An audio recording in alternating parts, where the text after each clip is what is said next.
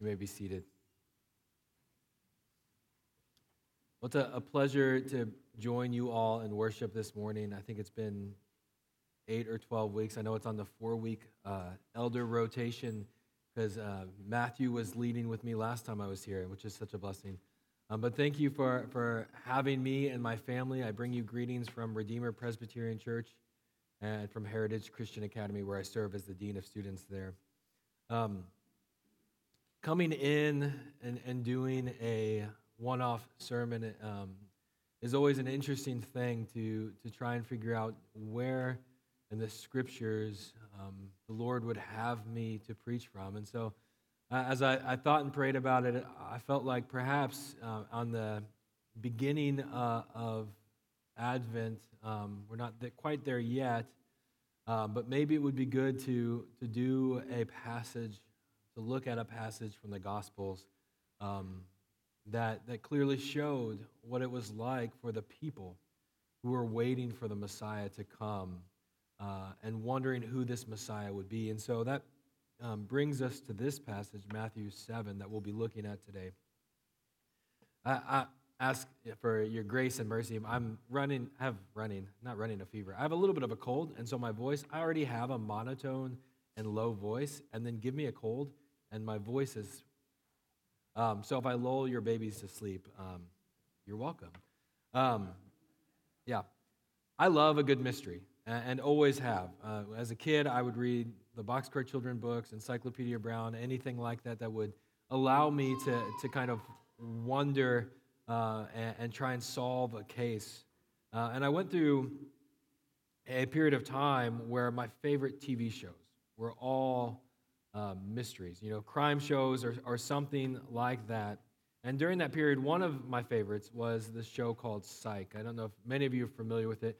If you are, I'm not a major fan, so don't try and like slide a line past me, and I won't get it. I won't even know. Um, but I did like the show, uh, and I and I enjoyed it. And one thing they were really good at is creating a mini mystery in every episode, kind of like the Boxcar Children books or something like that, um, so that you would have clues that would, would lead you to preemptively try and guess who the culprit was. If you've ever seen a show like this, you know where you, it comes down to like two or three guys, and you're like, I, I feel like it's probably one of these. And then you kind of think it's one person. Uh, and then when they reveal the real criminal, uh, it's, it's someone else, right? They, they've, they've done it so well that it makes sense in the end. And at the same time, you were kind of thinking maybe it was someone else. Psych is excellent at that. More often than not, I'm hanging on to the end when I'm watching a show like that, trying to figure out the big reveal. And when things start to make sense, you're like, oh my gosh, that's amazing. Here in our passage today, we have the people in the Decapolis experiencing something similar. The, the people that Jesus is interacting with have this moment, this aha moment where they're like, oh my gosh, I think I know who this man is. And if you've ever read through the book of Mark, you may have noticed that, that Mark writes in such a way, and the gospel writers do this, but I feel like Mark especially does this, where he's writing in such a way where he's, he's not quite giving you everything. Uh, and he's showing how the people must have really felt when the ministry of Jesus started, when they witnessed him walking around and teaching and performing miracles and doing all these things. And these people who, for hundreds of years, generation after generation after generation after generation, have been asking themselves the question Who is the Messiah who was prophesied long ago? And they've had those moments. Could it be this guy? Maybe. Nope, it wasn't. What about this guy? Maybe. Nope. It wasn't, right? And so they've gone through that process. And it seems as if the ones who you would expect to know the most about the answer to this question so often seem to know the least, at least in the life of Jesus. It's the Pharisees, the scribes, the leaders in the synagogues and the religious institutions. They spent their whole lives poring over the Word of God, memorizing in large quantities the Scriptures, and reciting it daily, and they seem to know the least about who Jesus is. You have the disciples the ones who are walking around with Jesus, doing ministry with Jesus for a while now, traveling all over the land. They'd just gone on a 120 mile journey with Jesus all over Galilee. Gone on secret missions for him, proclaiming the kingdom of God. And yet, when he speaks, they're still confused and not quite sure of, of who he is. And we're told by Mark that their hearts are hardened and they cannot understand, at least at the point of this text that we're about to read. But the ordinary, the broken, the sick, the demon possessed, the poor, the Gentiles who are not a part of Israel, it's them who seem to see a small glimpse of who Jesus is, perhaps more so than the others. And this event in Mark 7 is one of the many recorded events in Mark that give us a fuller answer to the question. This kind of revealing and revealing and revealing that's happened. And perhaps it's one of my, my favorite passages in Mark leading up until the point of, of the moment where Jesus asks Peter, Who do you say that I am? And Peter finally gets it. He's the Christ. Sort of gets it. Because he doesn't want the Christ to do what the Christ has come to do, which is to suffer and die. But this leads it up to this question is in the background of all of this who is this Jesus guy? And it's an important question for us to ask and to answer if we're to know and proclaim our faith as Christians. Let's turn our, our hearts and minds to text. This is Mark 7 31 through 37, the word of the Lord. Then he returned from the region of Tyre and went through Sidon to the Sea of Galilee in the region of the Decapolis. And they brought to him a man who was deaf and had a speech impediment. And they begged him to lay his hand on him. And taking him aside from the crowd privately, he put his fingers into his ears, and after spitting, touched his tongue. And looking up to heaven, he sighed and said to him, Ephphatha, that is, be opened. And his ears were opened, his tongue was released, and he spoke plainly. And Jesus charged them to tell no one. But the more he charged them, the more zealously they proclaimed it. And they were astonished beyond measure, saying, He has done all things well. He even makes the deaf hear and the mute speak. Let us pray. Father, we pray that as we come to your word today, that your spirit would work through it, that it would work through the very word of God do something in our hearts, to cause us to marvel, to cause us to be astonished like the people. Lord, that it, it would allow us to see the salvation that we have in Christ and to marvel at it to be amazed at it, Lord. How great it is. For those of us who don't know you, Lord, would it allow us to see that you, Jesus, are the Messiah, the one who has come to save us, and that we need you for our salvation. And would it empower us, equip us for this life, that we might be people who walk around like the people here, proclaiming, You have done all things well. You, Jesus, are our salvation. It's in Christ's name that I pray all these things. Amen. So Christ has, has just left this region uh, called Tyre, which is, is right on the Mediterranean Sea. And he's gone north up to this area called Sidon. Uh, and then he's circled all the way around the Sea of Galilee uh, to this area called the Decapolis. It's a 120 mile journey from, from Tyre up to Sidon, all the way back down to the Decapolis minimum 120 miles. He's done all that to end up on the Gentile side of the Jordan River. And it's here in this region of the Decapolis that there's this man who's both deaf and mute who's brought to him. He doesn't just come to him of his own accord, he's brought to him. In the text, it says that he has a speech impediment. And we can tell by the reaction of the crowd uh, his ability to speak clear at the end of the healing that his speech issue must have been quite severe. That's why people often say he was mute. So the crowds bring this deaf, mute man to Jesus, and they ask Jesus to lay a hand on him. It says they beg him to heal him. beg him. And Christ, he takes the man aside, away from the crowds, to where they're alone. It's there that he heals the man. He sticks his fingers in his ears. He spits on his fingers and he wets the man's tongue. And then he looks up, in, up into heaven and he commands the ears and the tongue, be opened. And they are. The man's ears are unstopped and sound comes in.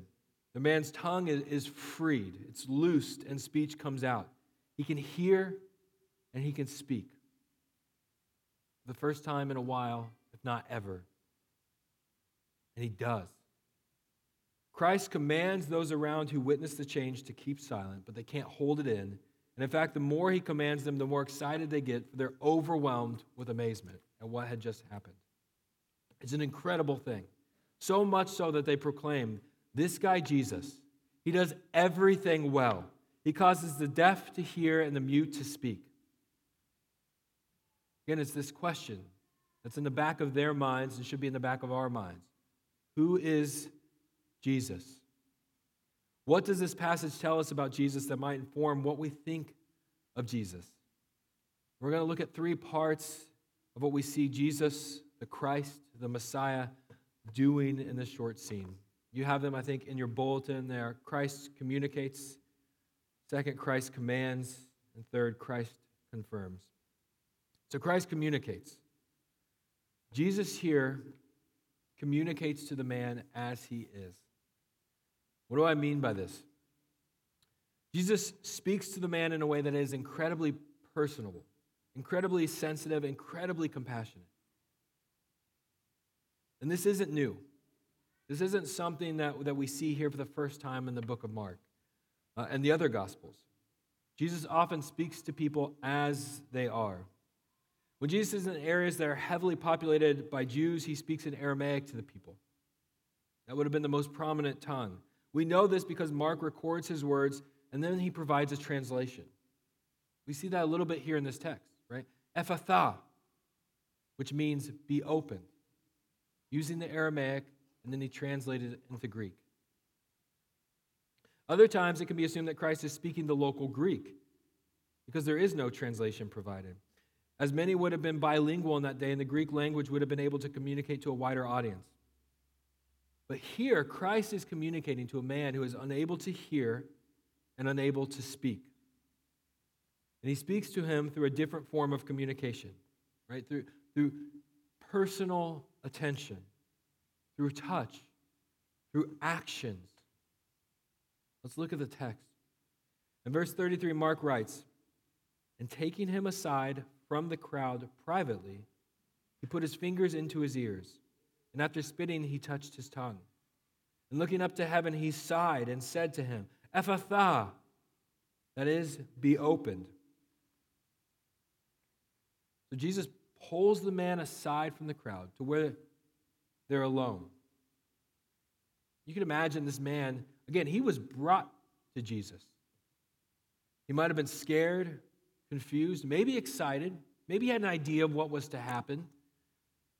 He's alone with him. We don't know for sure what's going through his mind, but you can imagine with me being pulled aside like that, not knowing what is going to happen. And Christ pulls him aside to focus in on him, to give him that individual, undivided attention. Something this man had probably not had that often, if not ever. And then Christ begins to heal him. And how? This is where it gets weird. We can say that. I mean, he pokes him in the ears, spits on his fingers, and wets the man's tongue. How weird is that? When I was a kid, there was this thing called a wet willy. I don't know if anyone's familiar with that. This is not necessarily that, but in some ways, I feel like it's probably grosser. When I first read this and I thought, I love this passage, how how do you explain this from the pulpit in reverent? I don't know if in some ways it just is what it is. It's not like Jesus had to use his spit to heal this man, right? We've seen plenty of times before where Jesus just speaks the very words of God and the world obeys. This seems to be his preferred form of action. But here he pokes, he spits, he wipes. And I remember thinking as a kid, this was so silly. Like, awesome, amazing that Jesus would do something like this. As an adult, you're like, ooh, please no. I would rather not have that happen. But I think what's happening here is that Christ was doing this not, uh, definitely not out of necessity. We know that. He doesn't do this anywhere else. He's not doing it to prove a point or because he has like a flair for the dramatic, like Harry Houdini or David Copperfield or someone like that. No, he's doing it out of love and compassion, I think. This man could not have heard it if Jesus had spoken. He could not have understood if Christ simply prayed and proclaimed healing over him. It would have happened, he would have understood the results, but he wouldn't have understood the process. He would have had no idea what Jesus was about to do. No communication here from him to Jesus through words, not until he cries out, Be open. But Jesus spoke his language. He took his fingers and he simulated the opening of his ears by plunging them into his ear canal. He spit on his fingers and touched the man's tongue, simultaneously symbolizing the rewetting of his tongue and the unbinding of his speech. He set it free. And then he didn't just command the ears to be opened. He looks up into heaven, showing the man where his true power come from, not from touch or from spit, but from God Almighty. And it's then that he lets out this loud, that's where it says sigh, it's a loud groan. And he commands the ears in a loud groan be opened. And they were. This man, for the first time in his life, if not a while, was hearing, and he was hearing the words of the Messiah crying out, Be opened. The words which set him free to hear and to speak clearly. Jesus here communicates to the man in a way that is so compassionate, so personal, in a way that the man could perceive and understand it. He took him aside, one on one. He touched him, he acted it out for him and ultimately he healed him. And yet, still, even when Christ spoke in ways that were meant to communicate uniquely to a deaf and to a mute man, Christ still spoke. When the Son of God speaks, when God speaks, things happen. Which brings us to the second point Christ commands. When Christ commands, his commands demand response. What do I mean by this? Well, look at Scripture, right? How is it that God created the world? In the first book of the Bible, in the first chapter, Genesis chapter 1, we see that God speaks, and the world and all creation comes into being, right? He says, Let there be light, and it was so. He says, Let the earth sprout vegetation, and it was so. God speaks, and it happens. It should be of no surprise to us then that the Son of God, that, that Jesus, God incarnate, is no different. And in Mark, Jesus throughout speaks, and the lepers are cured. He speaks, and the sick are made well. He speaks, and the demons flee. He, he speaks, and the bread and fish are multiplied. He speaks, and the storm is calmed. It's his speech, like the very word of God in creation, that causes the broken things of this world to be made right. In a very real sense, he has commanded the created world to be as it once was before Adam and Eve first sinned. To use his language from the book of Revelation of John, Jesus is making all things new and right again by his speech. And yet his speech seems to function in a variety of ways in the Gospel of Mark, depending on its object. The sea and the winds, sure, they obey him. The demons listen to him. Sickness leaves bodies. The dead are even risen. When it comes to those who seem well, far too often his commands are not heard. And this section of Mark is part of this, this larger section that shows the inability of those around Jesus to truly hear and understand what he is saying and doing. Earlier on in this series of events that leads us to where we're at now, Jesus had blessed five loaves of bread and two fish, and he multiplied it. So over 5,000 people were fed. And yet the disciples, It says they're confused by this, and they did not want to understand what was happening before them. Then he's confronted by the Pharisees and scribes, and he speaks to them, yet they don't understand. After all, he said, they leave the commandment of God and hold to the tradition of men. Then again, he teaches the crowds and the disciples, and the disciples are still left without understanding. Just this constant series of events of people not understanding what he's saying or who he is. And all this is set up by Jesus' earlier statement He who has ears to hear, let him hear. And it ultimately fulfills this condemning quote that he makes from Isaiah chapter 6, verses 9 through 10, where Jesus quotes the prophet and says, They may indeed see but not perceive, and may indeed hear but not understand, lest they should turn and be forgiven. You see, the created world around would hear, they understand, and they submit to the words of Christ. But the people around, far too often Jesus speaks, and the hearts of the people are left confused and hardened especially, it seems, with those most familiar with the Word of God and those closest to the man of Christ himself. Yet here, Jesus speaks to two ears which cannot hear, and he cries out, Ephphatha, be opened, and the ears respond. The ears are opened, the ears hear clearly. Jesus speaks to a tongue which cannot speak, and he says, Ephphatha, be opened.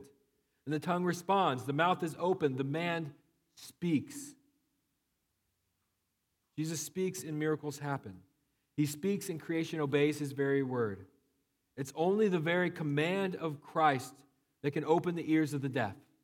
It's only the very words of Christ that can soften the heart of those who are hardened by sin and a life in this cursed world. It's only the very words of Christ that can loosen a man's tongue and bring him to know and profess true faith and repentance. And I would argue that it's only the very words of Christ today that can take a sinner such as I and remove the scales from his eyes and unblock his ears and take his heart of stone and give him a new heart that is willing and able to live for him. It's only the words of God that can make us truly alive in a world that is trying to do everything to convince us that we aren't really dead as Scripture says that we are. As First Peter says, it is the words of God that call us out of darkness and into his marvelous light. His commands demand response. And here in the text, the ears and tongue of the deaf and mute man respond accordingly. Jesus says, Be opened, and the ears and tongue obey. He hears and speaks clearly. Which brings us to our last point. Christ confirms. Christ confirms their messianic expectations. This is perhaps the greatest section in this part of Mark. As I stated earlier, Mark is essentially posing this question through his storytelling Who is this Jesus? And he's, he's building up to this scene. And the further the narrative goes, the closer we're getting to this answer. And here at the end of chapter 7, we finally have a shadow of an answer from the people. The crowds proclaim of Jesus. He has done all things well. He even makes the deaf hear and the mute speak. So, what are they saying? That Jesus heals people and he does a good job at it? I think that, that's obvious from these events, right? We, we can easily say that, but I'd like to propose that they're saying a whole lot more than that. I grew up just north of Arkansas in southern Missouri. Uh, I was about as landlocked as anyone could, could probably ever be. Same as, as here in, in the Missouri Kansas border in Kansas City. Uh, when we went on vacations as kids, we typically only went northwest about as far as Idaho, and, and really no further. There was one time when I was young that we went to San Francisco, but I was young. And one time when I was even younger, like a toddler, that we went to the East Coast. That's it. So I say all that to say, I never, as far as like bodies of water go, I'd never really experienced the ocean. All I'd experienced were chlorinated pools, farm ponds, creeks, dirty, muddy rivers, lakes. Like that's that's pretty much it. This was the norm. We didn't even have white water. In southern Missouri, there's lots uh, of rivers, but they're pretty slow. That was my day to day experience. But I'd heard of the ocean. Some of you may be like I was. Like I'd, I'd heard of this thing called the ocean. I knew about it. I'd read about it in books. People had talked about it. I'd seen it on TV and in movies. Heard about in school. And there was every once in a while this lucky kid from my town who would go on a family vacation and they would get to go see the ocean, right? And they would tell you about how amazing it was. But it wasn't until my senior year of high school when I went on this road trip with a few friends of mine and our youth pastor to Panama City Beach, Florida. And when we got there, we went straight for the ocean. And some of you know what I'm about to say I experienced. You, you've experienced something similar to myself. When I saw the ocean for the first time, I was in complete awe,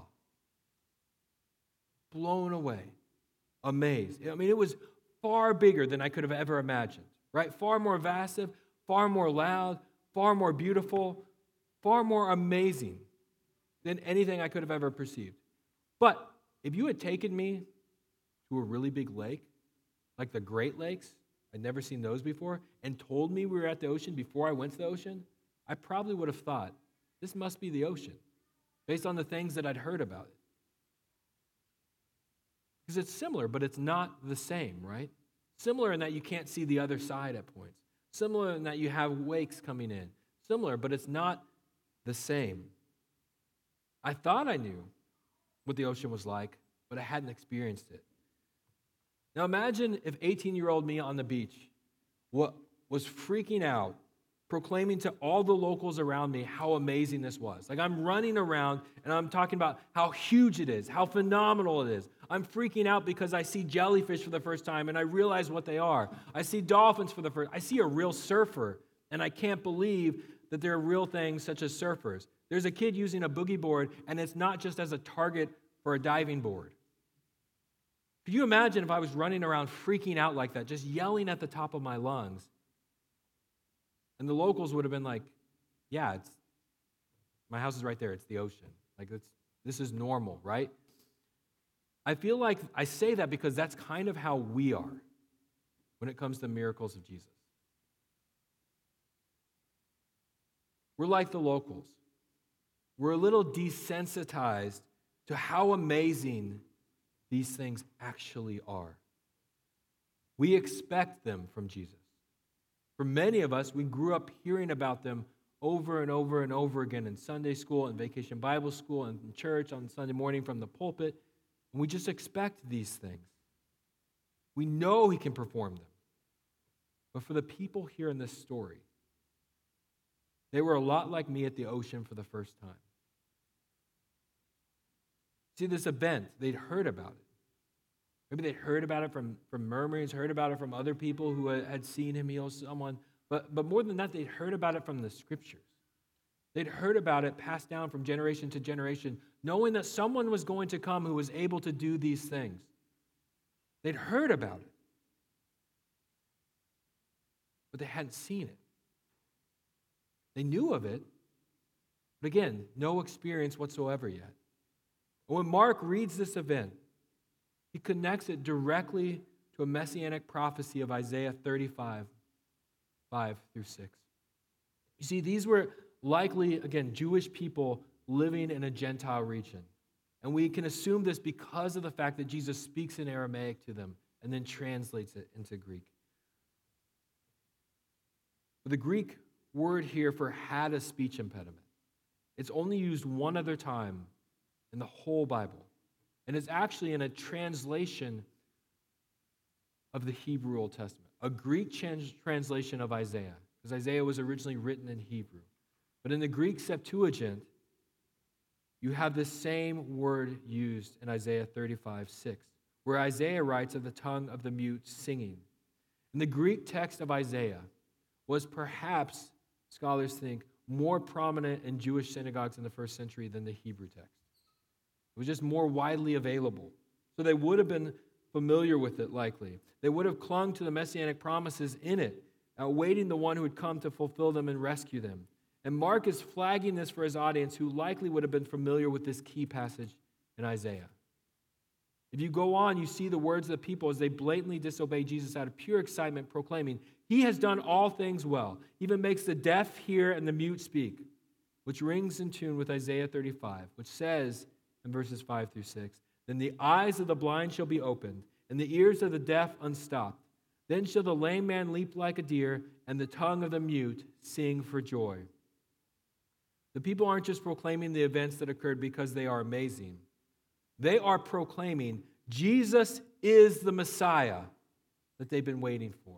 They've seen the ocean and they know what it is, right? They've seen the Messiah. They've seen these things from Isaiah 35 happening in their very midst, and they recognize it. They check their list. Does he open the eyes of the blind to see? Check. Does he free the legs of the lame to leap? Check.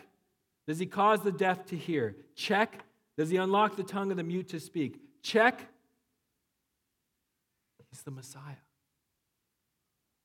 He's the one who's going to make all things new. He's the one who's going to heal the sick, open the eyes of the blind, and stop the ears of the deaf, and unbind the tongue of the mute that he might sing for joy. And they're seeing it in their very midst. And for them, this is mind blowing. And they are flipping out.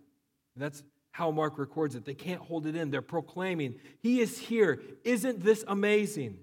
This is what we've heard about. This is what we've been waiting for. The Messiah is here.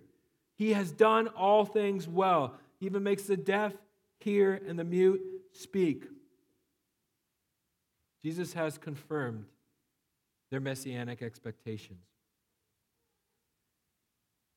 And perhaps the craziest part of this text is that despite the people seeing such a clear connection between Jesus and the promised Messiah, they still don't truly understand who he is or what he's come to do.